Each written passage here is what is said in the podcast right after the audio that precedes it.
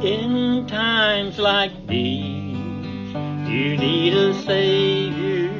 In times like these, you need an anchor. Be very sure, be very sure. Your anchor holds and grips a solid. This rock is Jesus. Yes, He's the one. This rock is Jesus, the only one. Be very sure, be very sure. Your anchor holds and grips a solid rock. In times like these, you need the Bible. In times like these, oh, be not idle, be very sure, be very sure. Your anchor holds and grips a solid rock. This rock is Jesus, yes, He's the one. This rock is Jesus, the only one. Be very sure, be very sure. Your anchor holds and grips a solid rock. In times like these, I have a Savior. In times like these, I have an anchor. I'm very sure. I'm very sure. My anchor holds and grips a solid. This rock is Jesus. Yes, He's the one. This rock is Jesus, the only one. I'm very sure. I'm very sure. My anchor holds and grips a solid rock. Amen. Again, welcome you to Sovereign Grace Baptist Church in Pensacola, Florida. We know by the statistics that many people are listening to our sermons on sermon audio and also now on Facebook. You may find yourself in Pensacola sometimes. A lot of people come here to vacation. We live in paradise. We just don't appreciate it like we should probably. We welcome you to come and to worship with us, 6209 Denver Avenue in Pensacola, Florida. This morning's Bible reading is going to be from Genesis chapter 4, verses 1 through 16. And Adam knew Eve his wife, and she conceived, and bare Cain, and said, I have gotten a man from the Lord. And she again bare his brother Abel, and Abel was a keeper of the sheep, but Cain was a tiller of the ground.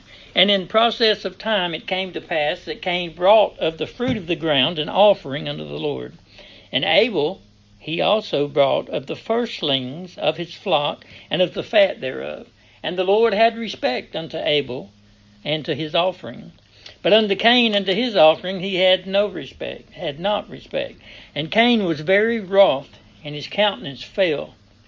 And the Lord said unto Cain, Why art thou wroth? And why is thy countenance fallen? If thou doest well, shalt thou not be accepted? And if thou doest not well, sin lieth at the door. And unto thee shall be his desire, and thou shalt rule over him. And Cain talked with Abel his brother, and it came to pass, when they were in the field, that Cain rose up against Abel his brother and slew him. And the Lord said unto Cain, Where is Abel thy brother? And he said, I know not. Am I my brother's keeper? And he said, What hast thou done? The voice of thy brother's blood crieth unto me from the ground. And now art thou cursed from the earth, which hath opened her mouth to receive thy brother's blood from thy hand. When thou tillest the ground, it shall not henceforth yield unto thee her strength. A fugitive and a vagabond shalt thou be in the earth. And Cain said unto the Lord, My punishment is greater than I can bear. Behold, thou hast driven me out this day from the face of the earth, and from thy face shall I be hid, and I shall be a fugitive and a vagabond in the earth. And it shall come to pass that every one that findeth me shall slay me.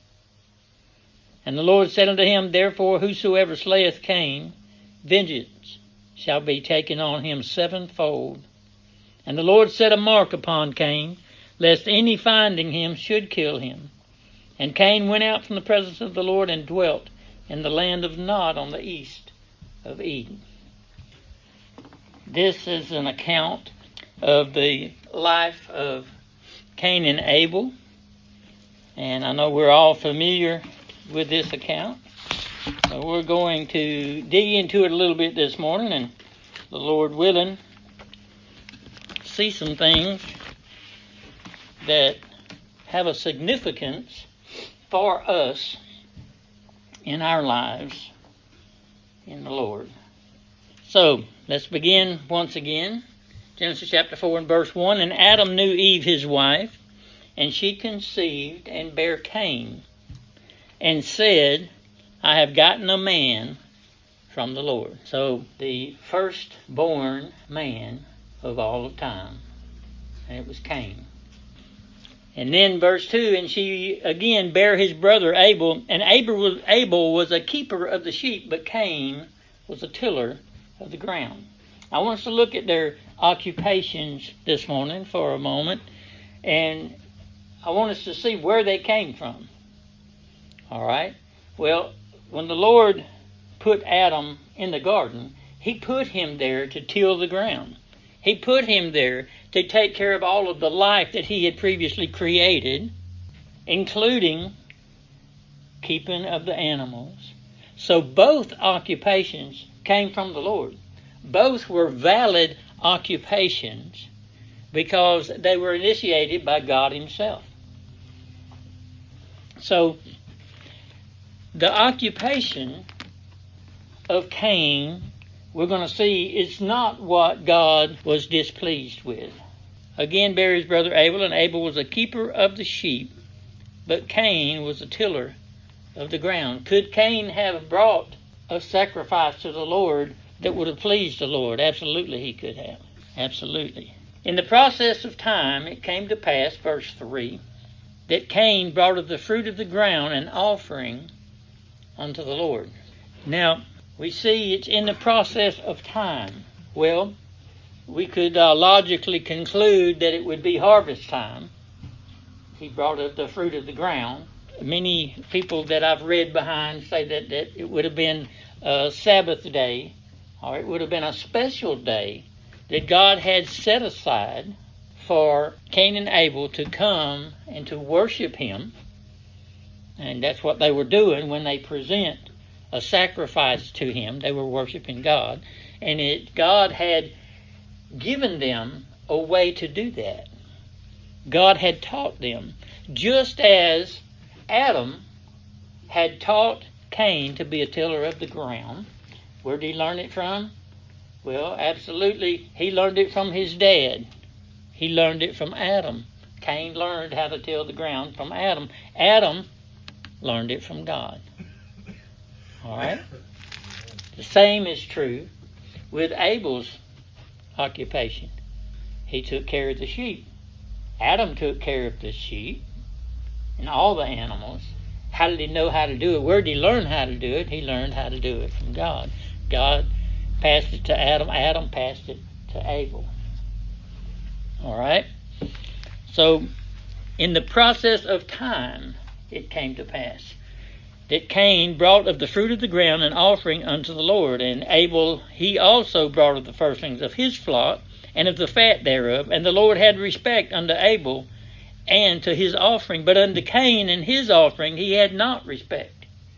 And Cain was very wroth, and his was very wroth, and his countenance failed. All right, let's notice a few things here, and we actually talked about this a little bit last week. Um, somehow I drifted over into this week's message last week a little bit. But we notice that the ground that Cain brought the fruit of had already been cursed by God for Adam's sake. Remember that. because of Adam disobeying God, God cursed the ground for his sake. From that time forward, the ground resisted the work of man, didn't it? Absolutely. From that time forward, the ground has been more and more progressively, let's say, depleted of the things that were in the ground originally that the uh, production of vegetables needed, the minerals and all of the things that were needed. The ground was cursed. All right, so to begin with, Cain's offering was brought from a cursed ground. It was an earthly thing. All right? The fruit of the ground. But what was the big difference between Cain's offering and Abel's offering? I want us to see this morning that Cain offering was empty of something. It lacked something. And it lacked something because Cain lacked something. What was it that Cain lacked? It was faith in the shed blood of the coming Redeemer. That's what he lacked. He approached God in a human fashion and in a uh, a human plan to connect with God and please God, but it didn't please God. Why did it not please God? Because God had already set forth a plan for redemption for mankind. He showed an example, God did. He showed an example that it would take innocent shed blood to redeem mankind from the position and the condition that he had been put in because of the fall of Adam in the Garden of Eden. God had a plan. We see uh, when the Lord cursed them, verse 15 in chapter 3, God says, I will put enmity between thee and the woman. Who's he talking to? He's talking to the serpent. And he's talking to the enemy, Satan himself. He says, I will put enmity or hatred between thee and the woman, and between thy seed and her seed. It shall bruise thy head, and thou shalt bruise his heel. He was teaching Adam and Eve about Jesus Christ coming and sacrificing a perfect life for them, that they would be redeemed. Cain knew this. How do I know that? Because I know that his father and mother taught him these things. Both of these boys knew this that there was a coming Redeemer. And this Redeemer would be an innocent and perfect person. Abel brought of the firstlings of his flock. And I'm pretty convinced that he did so in the same way that God directed Moses, the children of Israel, when they were in Egypt, to select a lamb, a firstling without spot and without blemish. One that they would come to love. I know that because it was a baby sheep and they brought it into the house for over a week. And any baby in the house for over a week, everybody's going to come to love that baby, aren't they? But then God required that they spill its blood and paint that blood on the doorpost. That when death of the firstborn sent by God came through, that it would pass over that house. Because of the blood, you see. That lamb was not Jesus Christ, but it represented him. Abel brought that sacrifice by faith. In the book of Hebrews, in chapter 11, let's see, Hebrews chapter 11, in verse 1, it says, Now faith is the substance of things hoped for, the evidence of things not seen. At this point in Genesis chapter 4, Jesus coming for the redemption of mankind had not been seen. But the faith that Abel had in this coming event was the evidence of this thing not seen. The sacrificial Lamb of God, the true Lamb of God that came down from heaven and gave his perfect innocent life. Now, faith is the substance of things hoped for, Hebrews chapter 11, verse 1. The evidence of things not seen, for by it the elders obtain a good report. Isn't that what Abel obtained from God when he brought the sacrificial lamb? A good report. Yes, God approved of it. We don't know exactly how he displayed his approval. Later on in the Old Testament, God would have come down with fire and consumed it. And that was his approval, and it's probably what happened here.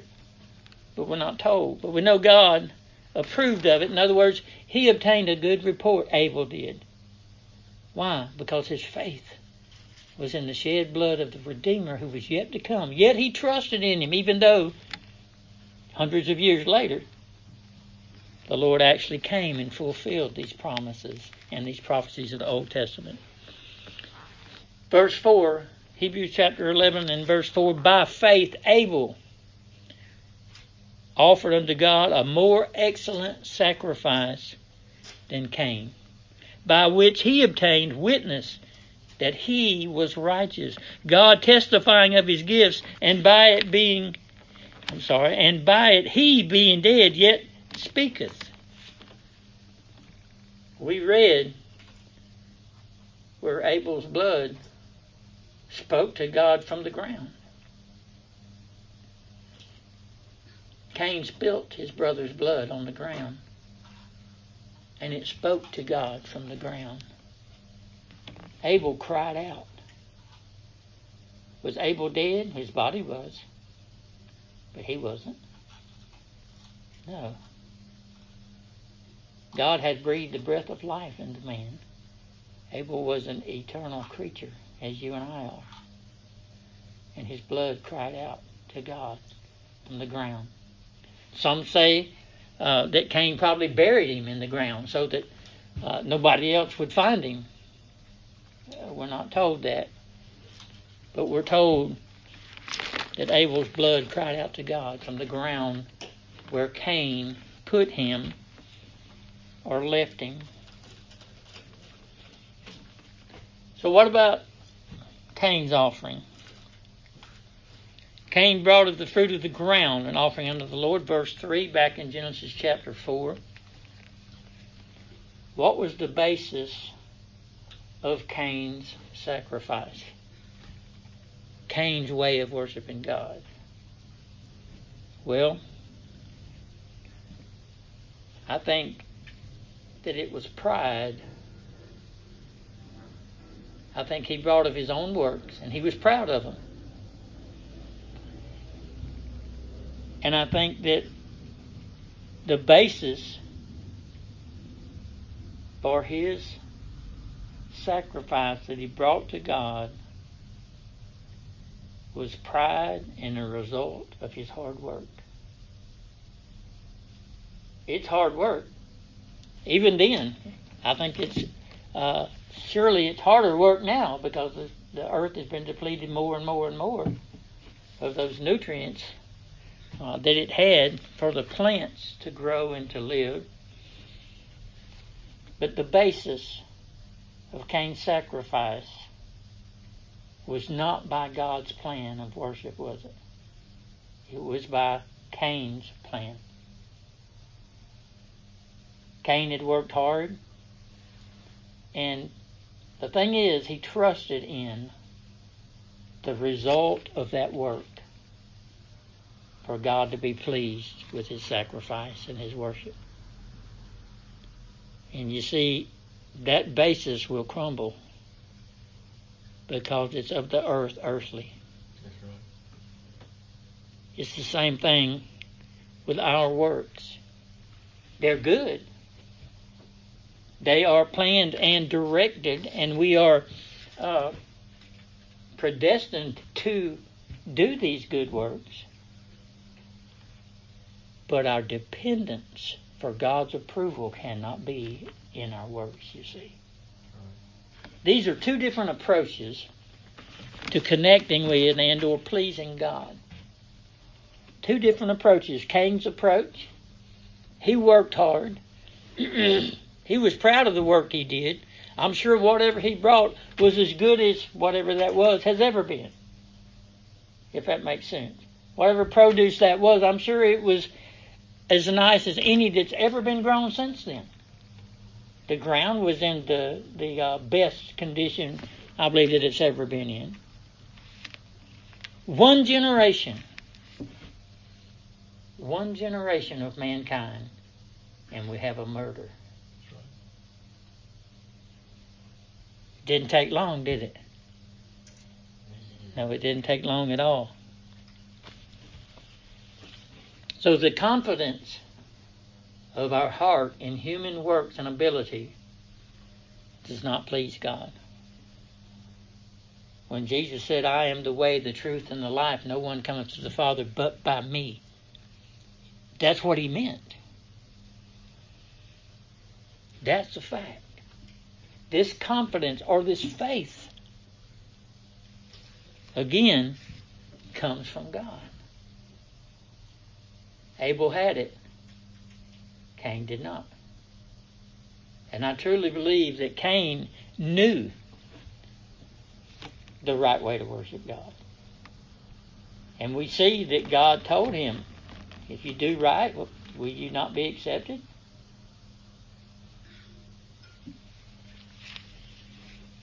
But then confidence in God's design for salvation, or heart faith, as I like to have it, that is acceptable to God. It's confidence in Jesus and what He's done for us. When you're standing on the rock of Jesus Christ, you're safe. You're safe from the storm. You're safe from the flood. You're safe from the destruction that's coming, by the way. It is absolutely coming. The wrath of God is coming on this this sinful earth. But if we're standing on the rock, if our faith is in Jesus Christ for the salvation of our souls, yes, again, we do good works and we're happy to do good works. But we owe God everything. Why wouldn't we?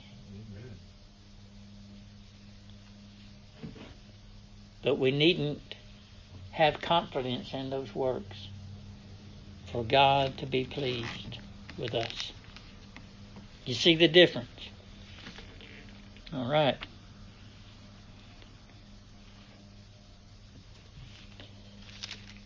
So, Abel brought his offering, and it was brought from heartfelt faith in the sacrificial Lamb of God who was yet to come.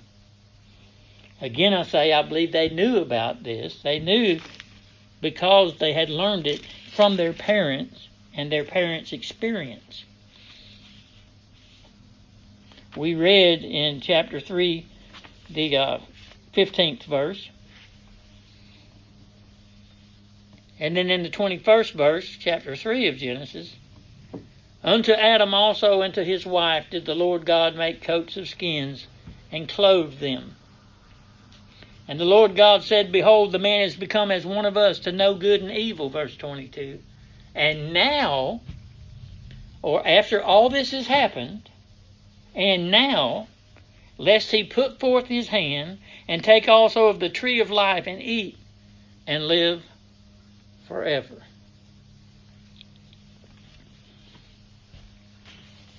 Mankind was separated from God and separated from the tree of life. And we've taught on this some recently the tree of life. And it represented a saving knowledge or a life giving knowledge of God. That tree of life. It grew in the midst of the garden. It also grows in the midst of the river in New Jerusalem, doesn't it? In the midst of the river and on both sides.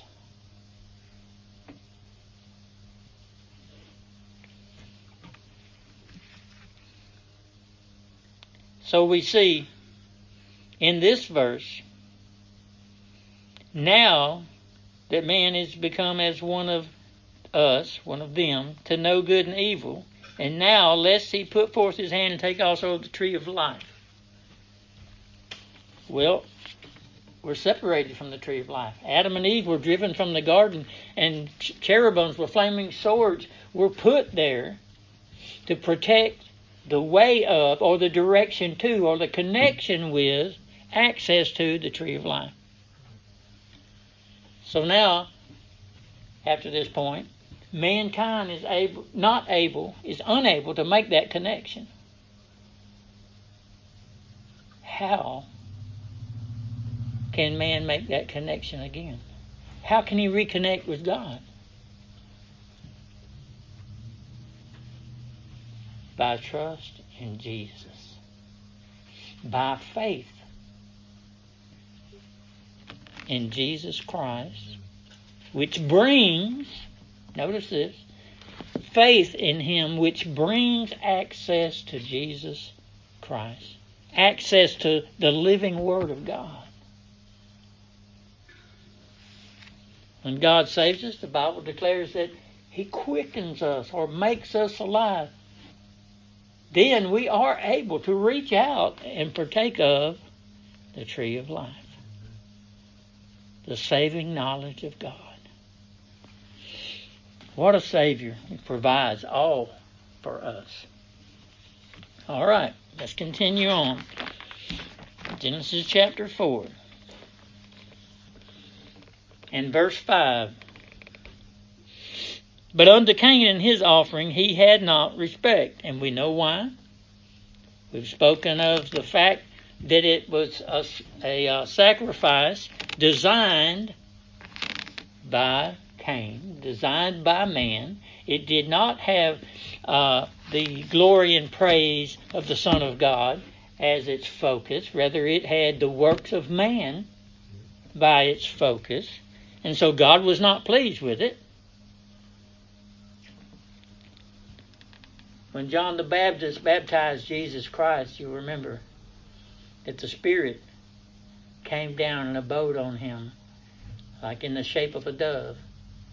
And God said, This is my beloved Son, in whom I am well pleased. The only way God's going to be pleased with you is through His Son and your trust and faith in Him. No other way. All right. Verse 5 But unto Cain and to his offering he had not respect, and Cain was very wroth, and his countenance fell. He was mad. He was angry. And it showed. That's what it's saying here. And the Lord said unto Cain, verse 6, Why art thou wroth, and why is thy countenance fallen? If thou doest well, shalt thou not be accepted? So again, I believe that Cain knew what doing well entailed but he didn't count on, depend on God's way. He counted on and depended on his own way. If thou doest well, if thou doest well, shalt thou not be accepted? Verse 7. And if thou doest not well, sin lieth at the door. And unto thee shall be his desire, and thou shalt rule over him. Now, I've read behind some uh, scholars uh, who say that they're talking about him ruling over his brother because he was the elder. But I don't believe that's the case. Who was the first liar? Who brought sin in? It was Satan, wasn't it? It was the enemy. If thou doest not well, sin lieth at the door. Sin's waiting for you to tempt you, to cause you to depend on something besides God's plan and God's way of salvation. And unto thee shall be his desire, and thou shalt rule over him. If we're not following God's plan, if we're not counting on and putting our heartfelt faith in God's plan, then whose plan are we following? We might think, well, we're following our plan. Well, where'd you get your plan from?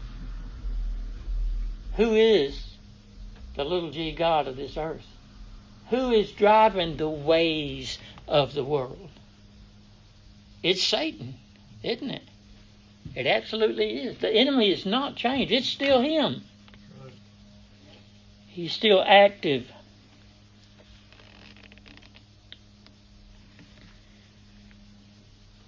Verse 8 says, And Cain talked with Abel his brother.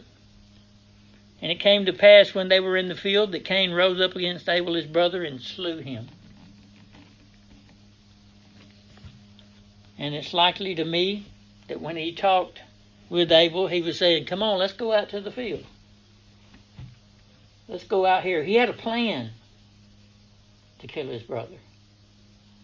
It was definitely premeditated murder. Well, was Cain angry at Abel because God was pleased with Abel's sacrifice and not his? I tell you what I think. I think Cain was mad at God. I think Cain's countenance fell because he was angry with God for not accepting his way of salvation, for not accepting his works and being pleased with what he had done. But he couldn't kill God, so he killed the one that God was pleased with his very own brother. How do we please God? How do we sacrifice unto God in a way that He will accept? Well, let's turn to Luke chapter 4. In Luke chapter 4 and 18, we see the Lord quoting a scripture from Isaiah 61 and 6. The Spirit of the Lord is upon me because he hath anointed me to preach the gospel to the poor. He hath sent me to heal the brokenhearted, to preach deliverance to the captives and recovering of sight to the blind, to set at liberty them that are bruised, to heal the brokenhearted. That's what I want us to look at. What sacrifice is God pleased with in our lives? Well, it's a broken heart and a contrite spirit, isn't it? That's what the Bible teaches us. In other words, a heart for Jesus. A heart born faith. He is pleased when our confidence is only in Him. He is pleased when confidence in ourselves and our own heart is broken because we see by the enlightenment of the scriptures that our natural hearts are enmity against him like Cain's. Cain hated God for not accepting his works as an acceptable sacrifice unto him, didn't he? You know that was passed down to us too that human nature. That's this is where it began. This was the first murder. That's what God is pleased with. A new heart. A broken heart a contrite spirit. My spirit quite doth fail. Oh, but the Spirit of God which is in me does not fail. And God is pleased with me through Jesus Christ. Jesus came to this earth. This is God's plan for you. He sent His Son to overcome this state that you were born into. There was not a human being who was able to please God by their own works. Not one. But Jesus Christ pleased God. By his own works. He didn't sin. Not even once. He pleased God in his sacrifice. His sacrifice was represented all through the Old Testament by God's direction. God directed all that bloodshed in the Old Testament. But they weren't counting on the blood from those bulls and goats and lambs and doves. No. Those were just a symbol to remind them over and over that nothing but the blood of Jesus can save our souls. God's plan was to send him that he would live the life that none of us were able to. Is it Adam's fault? Yes. But God, overall, meant it for good. God is in control, you see. All things, Romans 8 tells us, work together for good to those who love the Lord. Now we see further down that God had mercy on Cain. The ground was already cursed because of Adam. For Adam's sake, God had cursed the ground before he even expelled them from the Garden of Eden. Verse 9, and the Lord said, this is Genesis chapter 4 and verse 9, and the Lord said unto Cain, Where is Abel thy brother? And still, Cain is arrogant with God, isn't he? And he said, I know not. Am I my brother's keeper? God knew what he had done. And he said, What hast thou done? Verse 10 The voice of thy brother's blood crieth unto me from the ground. And now art thou cursed from the earth, which hath opened her mouth. The earth hath opened her mouth to receive thy brother's blood from thy hand. When thou tillest the ground, it shall not henceforth yield unto thee her strength. A fugitive and a vagabond shalt thou be in the earth. And Cain said unto the Lord, My punishment is greater than I can bear. Cain still focusing on himself, isn't he? He said in verse 14, Behold, thou hast driven me out this day from the face of the earth, and from thy face shall I be hid, and I shall be a fugitive and a vagabond in the earth. And it shall come to pass that every one that findeth me shall slay me. And the Lord had mercy on him. He showed him grace and mercy. The Lord said unto him, Therefore, whosoever slayeth Cain, vengeance shall be taken on him sevenfold. And the Lord set a mark upon Cain, lest any man, lest any finding him, should kill him. We don't know what the mark is, was, but we know that it was recognizable, that it was a mark from God. He had mercy on Cain, didn't he?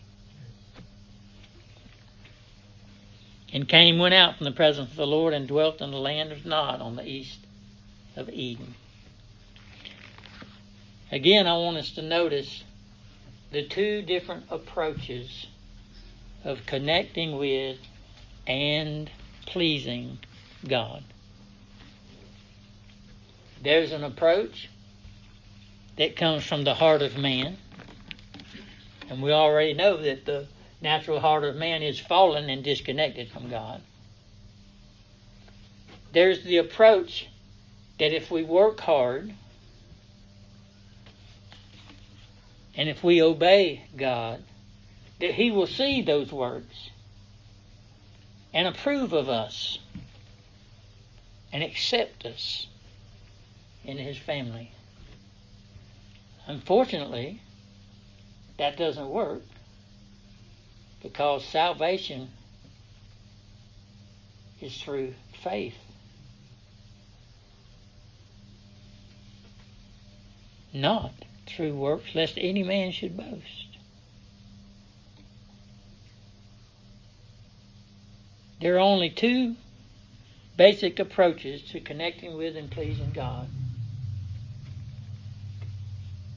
And the one that God is pleased with is faith or confidence in God's design of a sacrificial lamb that qualified to be the sacrifice.